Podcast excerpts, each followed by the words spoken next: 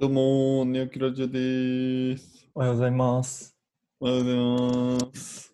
えー、今週の気になるサービス。はい。柏飯の気になるサービスは何ですかキュリオですね。あ、キュリオロック。そう、最近、キュリオロックを購入して、キュリオロックとはキュリオロックとは、まあ、キュリオっていう会社があって、そこが出してるスマートロック。あの、玄関とかの鍵を、鍵を使わないで、まあ、家から出るだけで鍵が閉まったりとか、うん、うん。部屋に近づく、まあ、玄関に近づくと鍵が開いたりとかっていうので、鍵をいらなくするためのまあデバイス、機械ですね。うん。で、他にもキュリオキーとか、まあ、いろいろなんか、その、近づくだけで開ける、んボタンを押すだけであ、開けるための鍵とか、まあ、いろいろ他にも製品があるんやけど、その中のキュリオロックっていうのを、えっ、と、最近買ったっていう感じです。最高じゃないですか。うん、これが意外と良くて、あの、俺、今までその、家をちょっと出るときに鍵とか閉めるの、すごい嫌というか、わか基る。本閉めんかったから、正直言うとわ。かる、わかる。わかるわで。もあんま良くないなって感じはずっとしてて、うん。で、でもこのキュリオロックを使うと、まあ基本オートロックになるんよね。家から、あの、おー玄関から出ると。で、まず自動で閉まるし、うで、ん。 GPS とか Bluetooth とかを使って、帰ってきたら、その自動で開くんよね。鍵がう。んだから、まあそもそもなんかそういうのを気にしなくてよくなったりとか、まあ鍵も持ち歩かんでいいし、そういう、なんかほんまちょっとしたことなんだけど、意外と、なんかこう、頭の隅とかでうん。あ鍵のこととかを気にしてたんやなっていうのがあって、結構、これだけでも楽、楽になったかなっていうのはああったかな。なるほど。うん。まあ、確かに鍵の開け閉めって言うて1日でね、2、3回くらいはあったりするから、こう接触ポイントは多いよね。 そうなんよね。意外と良かったっていう商品ですね。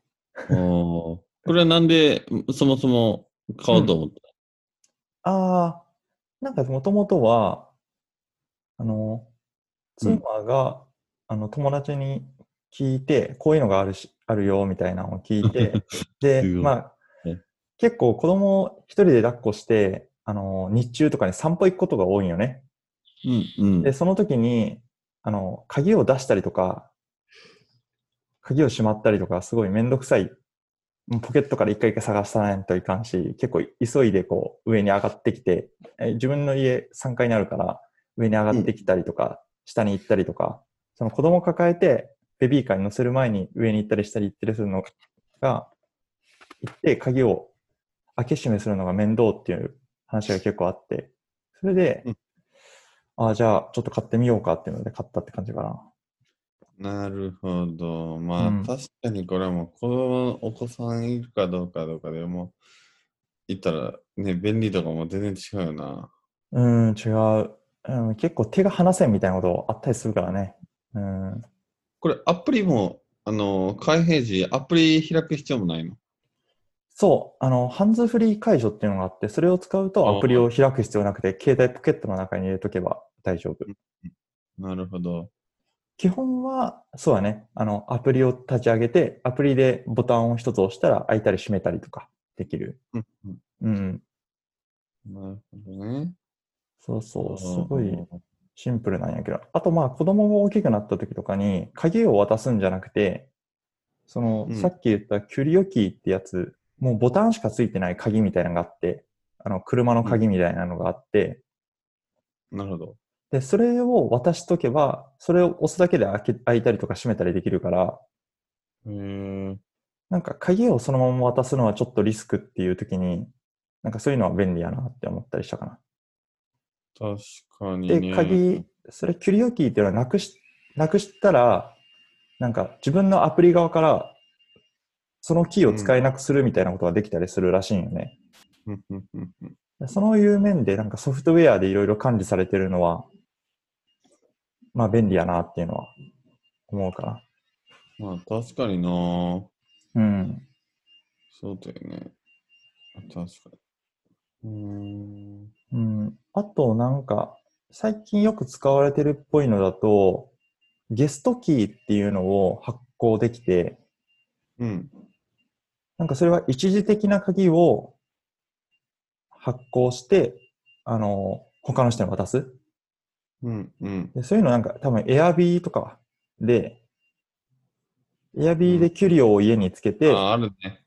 で、あの、泊まりに来る人にその一時的に発行したキーを使ってもらって、で、退出したらその鍵を無効にするみたいなことができたりするから、んそういう。使い方は結構されてんじゃないかなって。なるほど。うん。えー、ちょっと検討してみようん。まあ会社とかでもね、面白いなっていうの、もう鍵の管理とかしやすいから、う。確かうん。これはすごいなって思ったかな。に。あいいね。うん。ただこれ、あれかね、なんか見た感じ、カードキーとかのとこはダメなんかなカードキー。ああ、カードキー。ー。もともと家がカードキーのところは使えんのかなあ、のー内側がどうなっとるかによるって感じだね。うん、そうだよね。これ確かに確かに。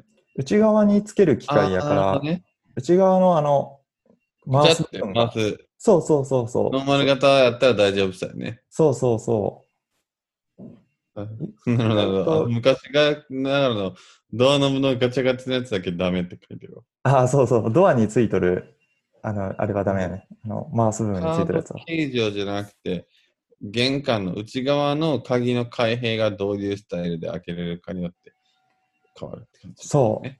そなうるほそう。あとマンションとかだと、まあうんネックになるのは、まあ、そもそもの一番初めのドア、あの共有のドアがオートロックでう、まあそもそもそこで鍵を出さんといかんってななるんや ったらあんま便利じゃないな。うん。確かに。うちはなんか、あの番号式で、ああーいのいね鍵がいらないタイプやから、そこは番号で入って、で、上はこれで開けるみたいな感じでそ。れ全然利便性違うな、確かに。それだけでう。そうそうそう。共用の玄関が鍵いるんだとね、そもそも持ち歩かんといかんから、あんま意味ないっていう。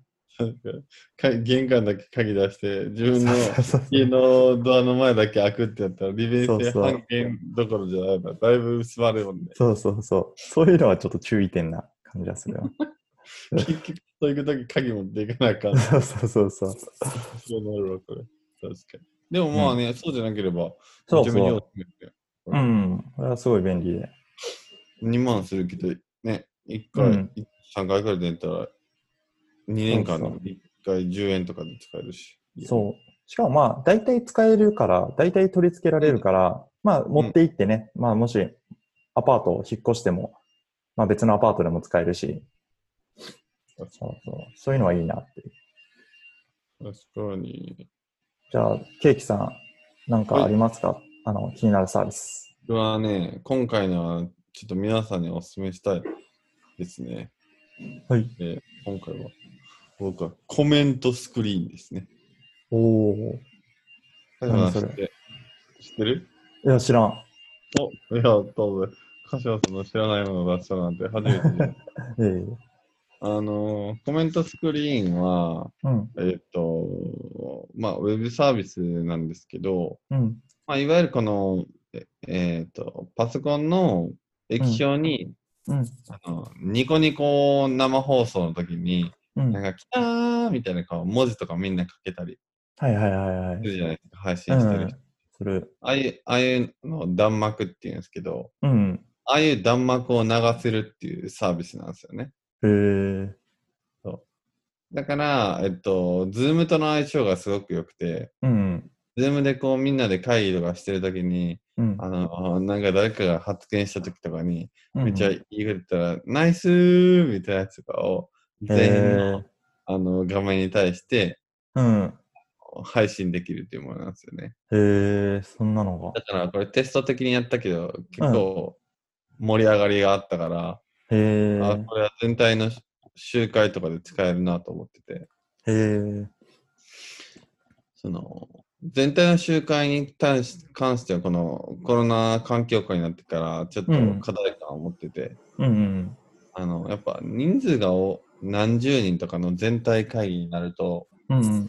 発言のタイミングが難しかったりとか、はいはいはいはい。まあ、こう発言することがちょっと億劫になったりとかするシーンっていううのが、ん。まあ、あるなとは感じてて、うんうん。だからこう会議自体が少人数で比べてうん。こう盛り上がりづらいみたいなのが、うん。多い人数のなんか真面目系な会議にはちょっとなりがちだなっていう気はしてたんだよね。うんうん。で、確かになんかそこにこのコメントスクリーンがあったら、うん。あのーまあ、いわゆるニコ生のようにできるから、こう質問とかも、ちょっとふざけた感じというか、まあ、ふざけてなくてもちょっと、ね、文字が全員の画面で右から左に流れるだけでもちょっとおもろいみたいなのあるから、うんうん。なんかこう質問がしやすかったりとか、うんうん。あーまあちょっと、質問じゃなくても誰かが何かやった時に、熱いとかいいなと思ったら、スタンプとか投げたりもできるから、えなんー。てこう盛り上がるし、まあ、真面目な、あー質問用途でも使えるしっていうので、えー。これはね、結構熱いなっていうふうに思ってますね。これは、Chrome 拡張みたいなあ、でも Zoom で流すから、そう普通にアプリなんや。アプリ。ウェブアップ。だから、えっと、あ URL だだけ発行して、それをみんなに共有して、そこに書いてもらえば、うんそうん。のホストの、えっと、画面に流れるって感じだね。へえ。そうだから全然 Chrome 拡張というよりはもう各、えっと、ブラウザで使えるんで、うんすごいいいですね。うん。へえ。ほんまやほんまや。これおすすめ面白かった。これは確かにね。なんかもともとこれ有料なんだよね。で、なんか、えっ、と、筑波大の学生とかが作ってたんかなうんなんだけど、こうコロナがうん。うん。ね、あったから、うん。今ちょっと無料開放してるみたいで。うん。そうそへえ。確かになんか今の時代にというか、う。うん。そういうアプリケーションやね。なんでだからまあ全然プレ、あの、会議でも使える、プレゼンとかでも、とか LT とかでもすごい使えると思うな。ああ、いいね。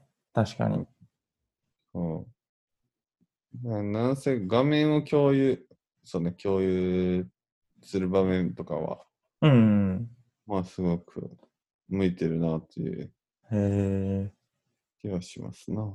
確かに LT とかめっちゃ良さそうん、で QR コード発行して、うんあのースマホから投稿でき、QR を読み込めばスマホからも投稿できたりとかするから、う。ああ、ふんふんふんふん。そんなになんか難しくなくというか、そうねか結構気軽簡に単にへえ。